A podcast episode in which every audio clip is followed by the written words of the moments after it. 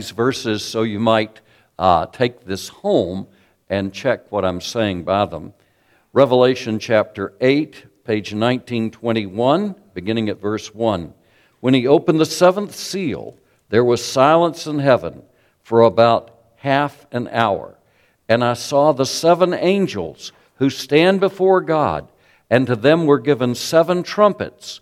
Another angel who had a golden censer came and stood at the altar. He was given much incense to offer with the prayers of all the saints on the golden altar before the throne. The smoke of the incense, together with the prayers of the saints, went up before God from the angel's hand. Then the angel took the censer, filled it with fire from the altar, and hurled it on the earth. And there came peals of thunder, rumblings, flashes of lightning, and an earthquake. The word of the Lord. Help me, Lord, to pull things together in this magnificent symphony that you have written for us that sums up the entire Bible with themes from every book, from Genesis to, to Malachi. Lord, please bless us as, as we meditate on your word and give me anointing and power, Lord, for without the power of the Holy Spirit, I am useless. Help for Jesus' sake. Amen. The first thing that we notice in all of this, as the angel has mixed the fire from the altar uh, with the prayers of the saints, is a scene that is reminiscent of Exodus chapter 19. You may recall the scene. Exodus 19. The Jewish people are at the foot of Mount Sinai. God has rescued them out of the bondage of Egypt. God visited 10 plagues on the Egyptians, uh, climaxing in the death of the firstborn. But on every home, whether they were a Gentile or uh, one of the children of Israel, on every home where the blood was splattered on the top and the side posts of the door, every one of those homes were exempt from the Malchamavis, the angel of death, who passed over Egypt and killed the firstborn, from Pharaoh all the way down to the lowest servant and even the firstborn of animals. And so God rescues Israel out of Egyptian bondage, a place of cruel bondage, a place where Joseph had once gone and brought his fellow Israelites to live. And Israel had prospered under the hand of Joseph's administration. But then there arose a king who knew not Joseph. And in those days they became cruel taskmasters, brutalizing, killing, murdering, demanding abortion of the male children, and all these things. And so God rescues the Israelites out of Egyptian bondage. He brings them to a crisis point, leading them where Pharaoh's army is on one side and the Red Sea, Yam Suf, is on the other. And they don't know what to do. They're terrified.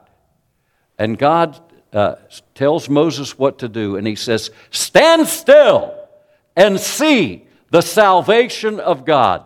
God brings his people into tough straits so that he may demonstrate himself mighty and his power is great. And what happens as Moses does what God says? The pillar of fire turns and gets between them and the Egyptians, and the Yom Suf, the Red Sea, parts so that God's people cross over. And again, it's a mixed multitude. It's not only the sons of Israel, there's a mixed multitude there. And they pass over. The, the, the Uh, dry on, on, the, on the floor of that sea. And we're told by Paul that they were all baptized into Moses in the sea. But who got immersed? God's people came out of the Red Sea dry. When the Egyptians, when God lifts the cloud, and they decide to pursue the Israelites, suddenly the walls of water on both sides collapse and the Egyptians are immersed, not baptized. That's a little bit of a joke. So, anyhow, God delivers his people, and they wander in the desert, and eventually they end up at Mount Sinai. And one of the great experiences of my life and Sandy's life was in the uh, late spring of 2008. She and her sister and I rented camels at the base of Mount Sinai and climbed those camels, uh, climbed up that mountain in the pitch dark until the camels could go no further. And then, when you're up that high, you, you don't realize how high you are and how dangerous it is. We made our way keeping our night vision as focused as possible as we followed the feet of those and the hands of those ahead of us and climbed up Mount Sinai so that we could watch the sun rise over the desert from Mount Sinai. It's an amazing place. And on the top of that mountain is a Jewish presence, an Islamic presence, and a Christian presence. It's amazing. People can get along and so Mount Sinai. But what was it that Israel witnessed? Holding your hand there in Revelation 9, I mean, uh, 8, turn back for a moment to Exodus chapter 19, because this is exactly what we're seeing here.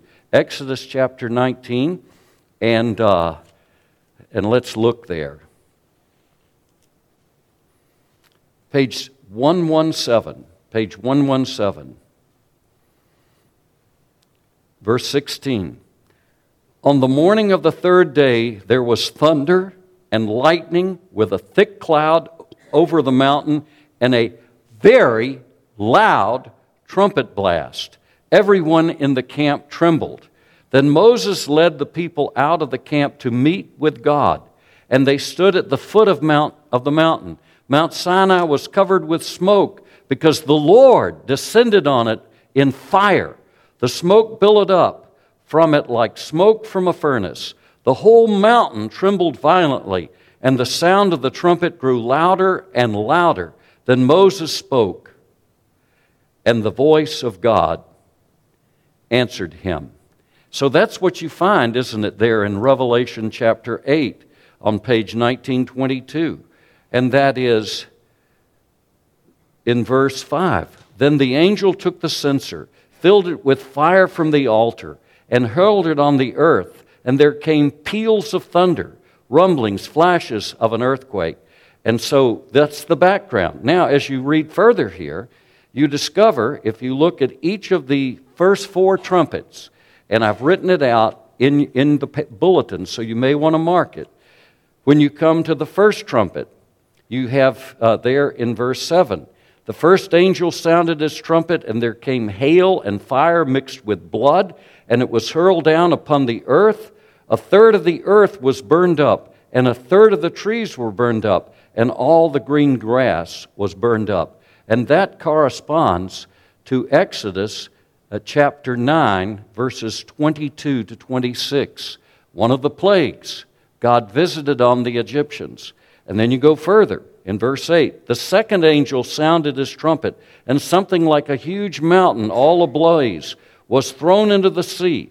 A third of the sea turned into blood. A third of the living creatures in the sea died, and a third of the ships were destroyed. And if you look at that, you see that corresponds uh, to, to Exodus chapter 7, verses 14 to 25. And then we come to the third trumpet uh, in verse 10. The third angel sounded his trumpet, and a great star, blazing like a torch, fell from the sky on a third of the rivers and the springs of water. The name of the star is Wormwood. A third of the waters turned bitter, and many people died from the waters that had become bitter. And that, you see, corresponds to Exodus chapter 15, verses 26 and 27. And finally, the fourth trumpet. The fourth angel sounded his trumpet, and a third of the sun was struck, a third of the moon, and a third of the stars, so that a third of them turned dark. A third of the day was without light, and also a third of the night. And that corresponds to Exodus chapter 10, verses 21 to 23. So we see something very clearly here, don't we? That this is modeled, in particular, out of the book of Exodus. These judgments on Egypt, the great oppressor of the Israelites, Egypt. These are the plagues that fell there, but there's some things we notice that are different. In the case of Exodus, these things only pertain to that land Uh, in the northern tip of Africa, which we call Egypt. Only there. These were not worldwide phenomena.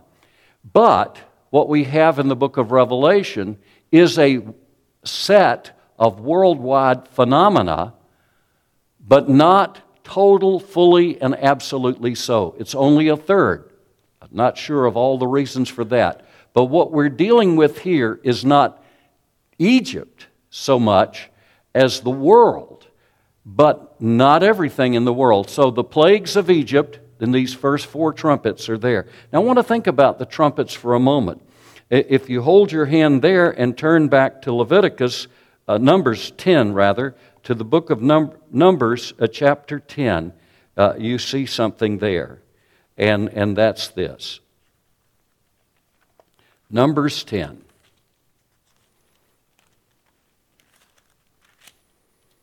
And that's page 222. The Lord said to Moses, Make two trumpets of hammered silver. Now, this is a different word than the normal word that is found in the Old Testament for blowing an alarm or blowing a trumpet. That's the shofar. That's a ram's horn that's carved out so that someone can blow it. These are actually made out of silver. And you see, they have various functions. Uh, and for calling the community together, for having the camp set out. When both are sounded, the whole community is to assemble before you at the entrance of the tent of meeting. If only one is sounded, the leaders, the heads of the clans of Israel, are to assemble before you together. Verse 5 When a trumpet blast is sounded, the tribes camping on the east are to set out, and so on. This is about moving them through. And then he says, very striking, he says in verse 8, the sons of Aaron, the priests, are to blow the trumpets. This is to be a lasting ordinance for you and the generations to come. When you go out, he says, when you go into battle in your own land, against an enemy who is oppressing you, sound a blast on the trumpets. Then you will be remembered by the Lord your God and rescued from your enemies. So, what do we have in Revelation chapter 8? We have these four trumpets. They're apart for a whole. And it's the sounding of the trumpet of the Son of God going forth to war. It's the sounding of the trumpets for the Son of God leading his people into war. What war? Well, if we look at this again and reflect on it, and if we turn over to chapter 11, as we saw last week, he says something rather striking, and that's page 1924. And he says, and we'll get to these witnesses in a moment, in Revelation 11:8, their bodies will lie in the street of the gates, great city, which is figuratively called Sodom. We looked at that last week. And Egypt, where also their Lord was crucified. Where in Egypt was Jesus crucified? Was he crucified in Memphis, in Alexandria, in Giza? Where was he crucified? Where in Sodom was Jesus crucified? You see, what he's saying here is the city is Jerusalem. Where was Jesus crucified? He was crucified in Jerusalem, and he says, which is figuratively called Sodom and Egypt. And we saw last week why it's figuratively called Sodom. Because the Old Testament prophets over and over and over again said of the city of Jerusalem, you're Sodom and Gomorrah. And Jesus himself, I won't repreach last week's sermon, Jesus himself said that it would be more tolerable for the people of Sodom and Gomorrah on the day of judgment than for those people who heard him preach and who witnessed his miracles. In other words, God has a standard of judgment And that standard of judgment is this on the day of judgment To whom much is given, much will be required. To whom little is given, little will be required. That servant who knew his master's will and did not do it will be beaten with many stripes. That servant who did not know his master's will and didn't do it will be beaten with few, few stripes. There are degrees of punishment in the hereafter. And so, again, Jerusalem is here identified with Sodom, and it's also identified with Egypt. Why? Well, now there's something interesting, isn't it? The Egyptians were the great oppressors of the Lord's people throughout history until the time when Gog and Magog came out of the north. Who is Gog and Magog? You see, what happens is Egypt is always the great enemy of God's people until the enemies out of the north, beginning with the Assyrian Empire and continuing on with the Babylonian Empire and continuing on with the Persian Empire and continuing on with the great oppressor of God's people, the Greek Empire under Alexander the Great and his four generals. And so here's what you have you have here Egypt stands for the enemy of God's people until the time of the northern empires coming and the barbarians out of the north who hated God. Now, there's something else we notice here, and that's this, and we pick it up in chapter 11 and verse 1, page 1924. I was given a reed like a measuring rod and was told, Go and measure the temple of God and the altar and count the worshippers there, but exclude the outer court. Do not measure it, because it has been given to the Gentiles. They will trample on the holy city for 42 months. And that takes us back to the book of Daniel, which we won't go back to today because I already preached on this uh, a year and a half ago. That takes us back to the time when, under the Greeks, a man by the name of Antiochus Epiphanes, the greatest persecutor of the Jewish people in the old world, arose and he sacrifices a pig on God's altar in Jerusalem to the Greek god Zeus. He's the great abomination of desolation. He's not the only one. He's the great abomination of desolation. And so the sacrifices terminate around 168, 167 BC for three and a half years. Three and a half years corresponds to 42 months, corresponds to 1,260 days. So this is a pattern taken out of the book of Daniel. Remember the quote that I, I gave several weeks ago that the book of Revelation is best understood as a symphony that takes a theme from here and a theme from there and weaves them together into this magnificent symphony that sums up the entirety of Scripture. And so here we have it. It's given over to the Gentiles. The city of Jerusalem, after it had already been conquered and destroyed by the Babylonian Empire in 586 BC, once again experiences desolation. The Jewish people returned from Babylonian captivity exactly 70 years after they were sent into captivity. And the temple, which was destroyed in 586 BC, is rebuilt and completed exactly 70 years later in 516 BC. Two 70 year uh, periods. So it's rebuilt. And the Jewish people enjoy some freedom but they're always under an outside governor. From the time Israel is destroyed by the Assyrian Empire, on with the Babylonian, on with the Persian, and on with the Greeks. And so what happens is this they're not free. In fact, from the day that the last king of Judah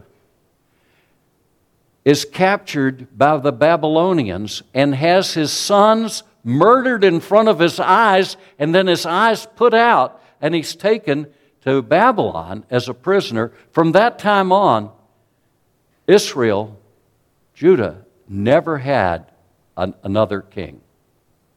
I said, Well, I thought Herod was a king. Herod was not a descendant of David. Herod was an Edomite, a descendant of Esau, who intermarried with Israelite people. There never was another king to sit on the throne of David from the time the Babylonians killed him. Now, we read further.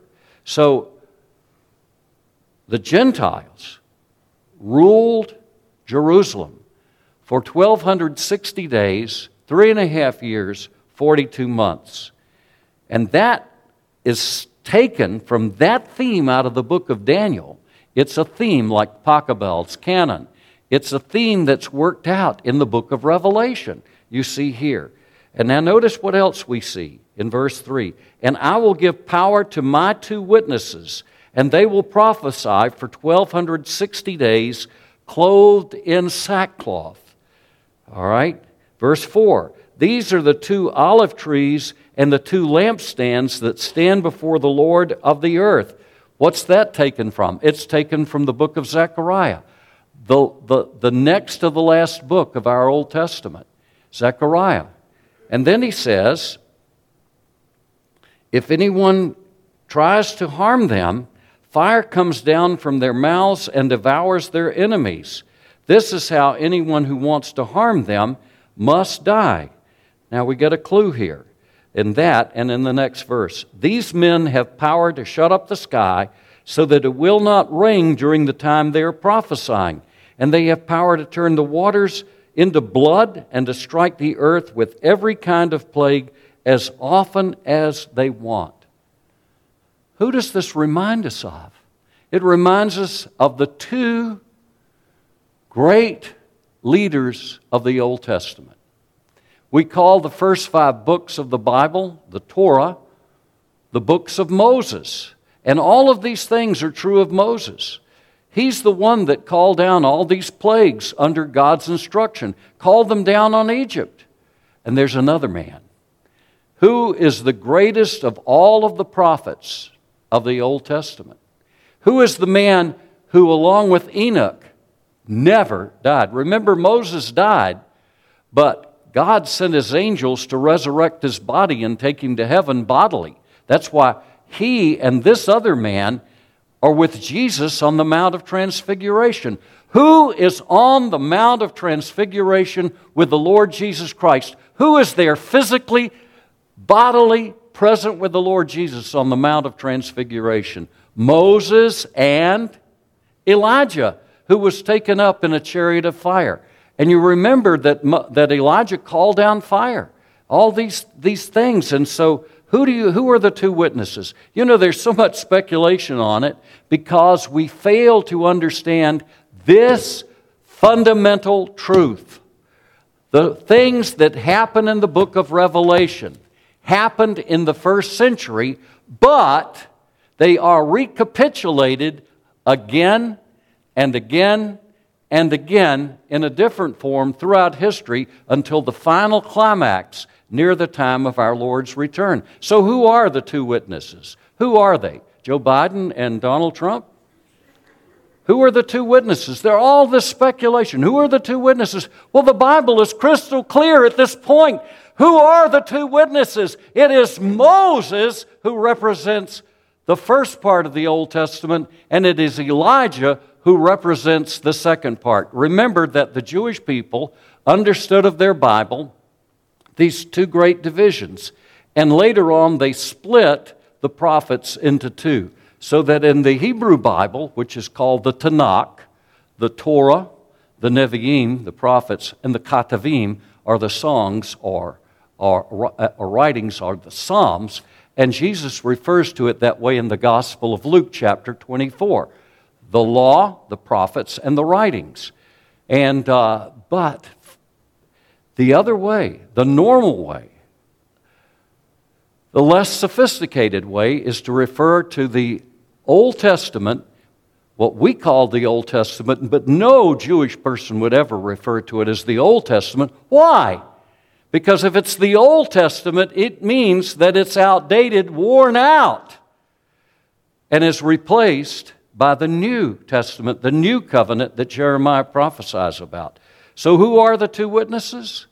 They're Moses and Elijah, the same ones who stood on, Mount, uh, on, on the Mount of Transfiguration and met with the Lord Jesus Christ. And you see that so clearly in what they do. Verse 6 These men have power to shut up the sky so that it will not rain during the time they're prophesying.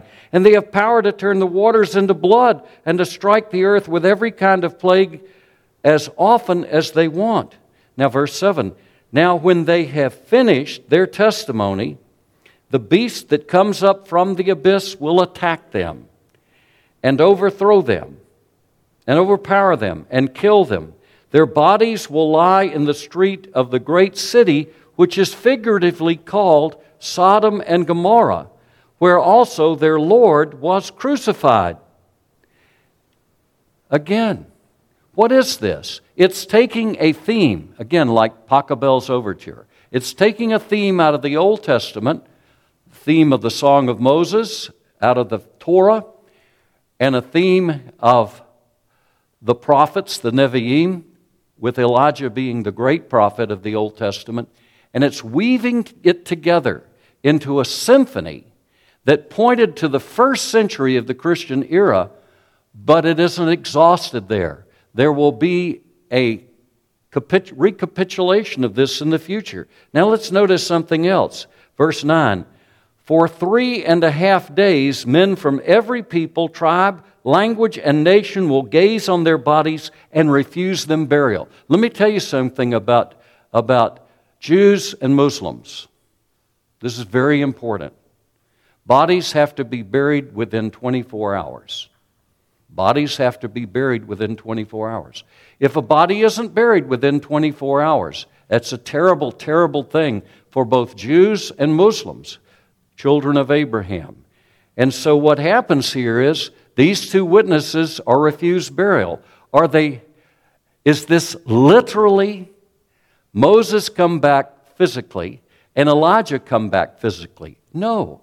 They are part of the great theme here of the whole Old Testament. The whole Old Testament is a witness to the Lord Jesus Christ, the King of kings and Lord of lords. What he's saying here by weaving these themes from the Old Testament together is that the entirety of the Hebrew Bible is the testament of the Lord Jesus Christ. He's the one who inspired it to be written by His Holy Spirit. And so it is the witness of the entire Tanakh, the entire what we call Old Testament, that the Lord Jesus Christ is King of kings and Lord of lords. And what we find here is that in spite of the infallible proof that the Bible teaches that Jesus is the fulfillment of the entire Old Testament, in spite of that, because of hard hearts, because of rebellions, they deny it, just as they were led to believe when the high priest bribed the Roman guards and told them that Jesus' disciples stole the body. In other words, they believed a lie, and it was a lie that was spread from their political religious leaders. But remember this if you look at the book of Acts, the Jewish people in huge numbers embraced the Lord Jesus Christ as their Messiah, King, and Lord. You see this throughout the book of Acts. You see the priests in huge numbers, not simply Levites, the priests, the people who could go inside the temple itself to trim the lamps and so on and to deal with the showbread. The priest, large numbers of the priests embraced the Lord Jesus Christ as their Savior and Lord and Messiah because they read the Tanakh. They read the law and the prophets and they understood this Jesus of Nazareth who was crucified under the inspiration of our leaders, actually did rise from the dead. And he, we believe, is the true Son of God. He is the true Messiah, and we accept him as Lord and Savior. But what about those that rejected it? What about those that believed the lies bribed by the high priests? They're given over to a lie. Their minds become darkened. They cannot believe. They refuse to believe. The pride is overwhelming, and they refuse to bow their knees to the Son of God, the Lord Jesus Christ, who is Israel's Messiah. And we see a celebration here. And it says in verse 10 the inhabitants of the earth will gloat over them and will celebrate by sending each other gifts because these two prophets had tormented those who live on the earth. And I'm going to say this there's an application in 2023. Bible preaching torments people. Never forget it. Bible preaching torments people. It makes them angry. It makes them furious. I'll never forget, and I've told you the story before. I learned to preach on street corners because on street corners, you've got to hold people's attention or it's a waste of time. And so I always attempt constantly to be surveying the congregation and to see whether people are with me or not with me. And I'll never forget, I was preaching on the streets of Asheville where the police department allowed us to preach. And I was preaching outside of a bar. And I've never needed amplification because uh, my voice coach uh, trained me to sing by pounding scales with his right hand and punching me in the gut with his left. So he taught me to project. And so there I am preaching outside this bar. And I can tell you what must have been going on inside. There were those guys, and they were thinking about the grandmother who raised them. They were thinking about a praying grandmother. And they're saying to the bartender, Shut that man up! I'm leaving. And in spite of all the salty peanuts, the beer wasn't doing its job. And so, what does the guy do? I'll never forget it as long as I live. He opens the door with a shotgun and he points it right at me and he motions for me to quit. And that's when you know that that's the 23rd stanza of Just As I Am, and it's time to end the altar call. Need to understand, need to understand that Bible preaching torments people. Why? Because if it's not Bible preaching, it's flattery. All you got to do is look at a majority, not all, of the famous preachers in modern America. And they're all about flattery. You want to feel good. And it's about feel good preaching. Flattery. Oh, you're so wonderful. I will never forget. I will never forget a preacher one time saying, when I went to a Thanksgiving service in Pittsburgh, Pennsylvania in 1972. And he's preaching and he's talking about the evils of society. And then he said this I'm not talking about any of you here. And I thought to myself, why in the world are you even in a pulpit?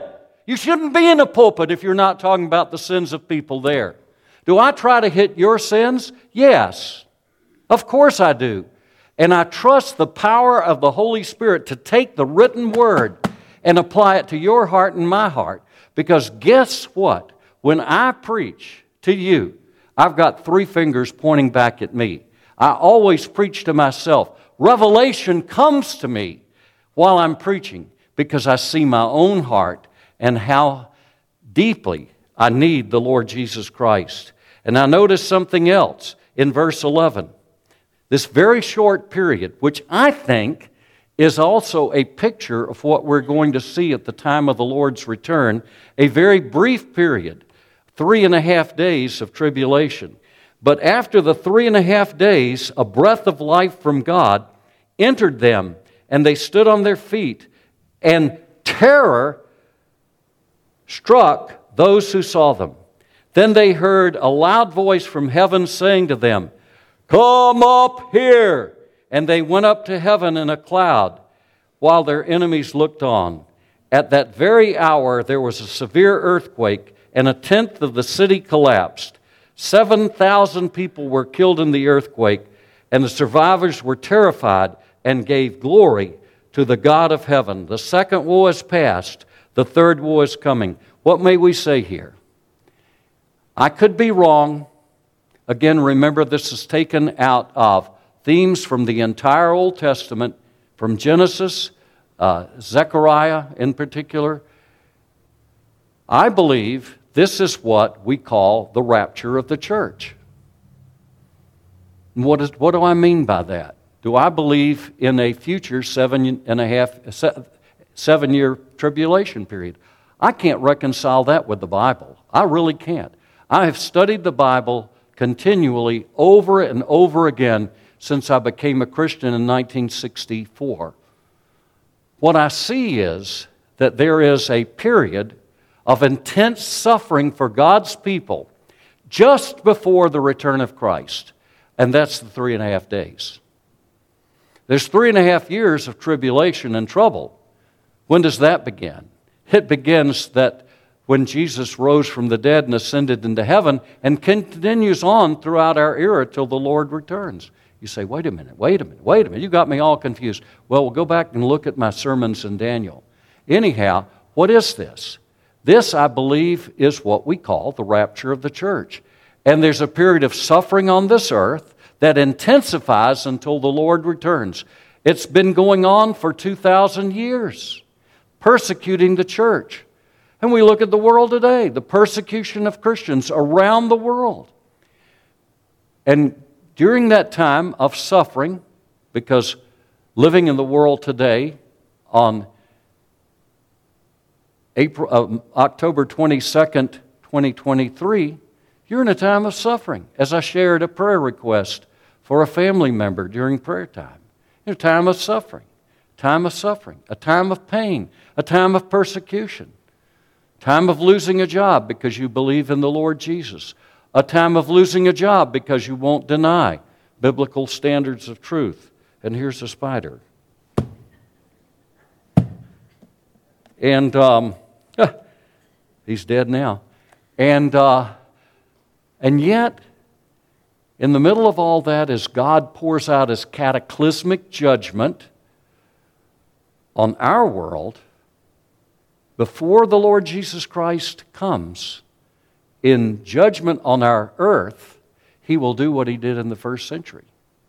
He rescued believers out of the city of Jerusalem. They remembered his words that Jerusalem would be, when they saw the armies of the Gentiles, they were to flee from Jerusalem and they would be preserved. And they were. They escaped all of those things believers did that happened to Jerusalem. And so, in our time, as prophecy recapitulates, God will pour out his wrath on our earth in very intense ways.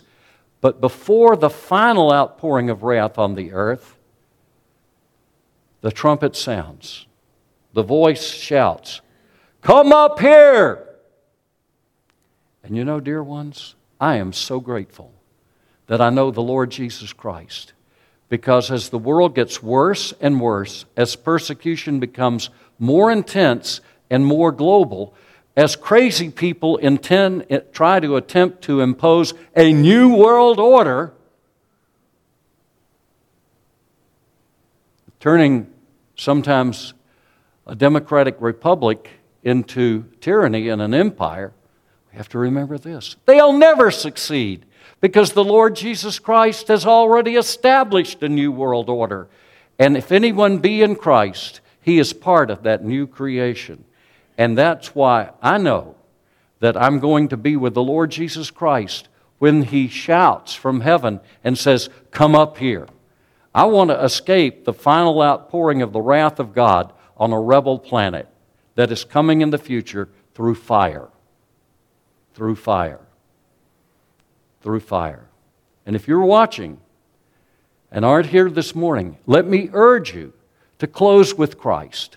Our world is a powder keg. It's getting worse and worse and worse, increasingly severe. Chinese warships off the coast of the Middle East, American warships off the coast of the Middle East all of these troubles and tribulations, we are closer to a, gl- a great nuclear holocaust than at any time since the Cuban Missile Crisis, which began.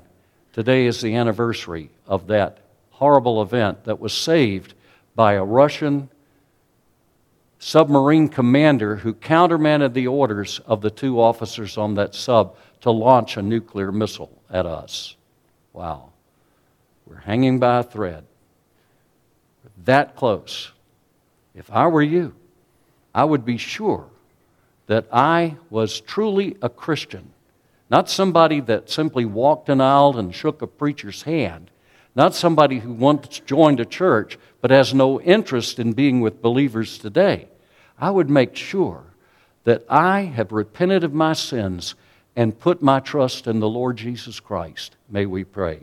Lord, take this word and use it to advance your kingdom in our own hearts, that we may be like Moses and Elijah, witnesses to the Lord Jesus, who take the whole of Scripture and share it with others that we might win them to Christ. We pray, Lord, because there will no, be no peace in the current conflict until both, both the descendants of Abraham bow their knees to the Son of God and embrace him as he's offered in the gospel.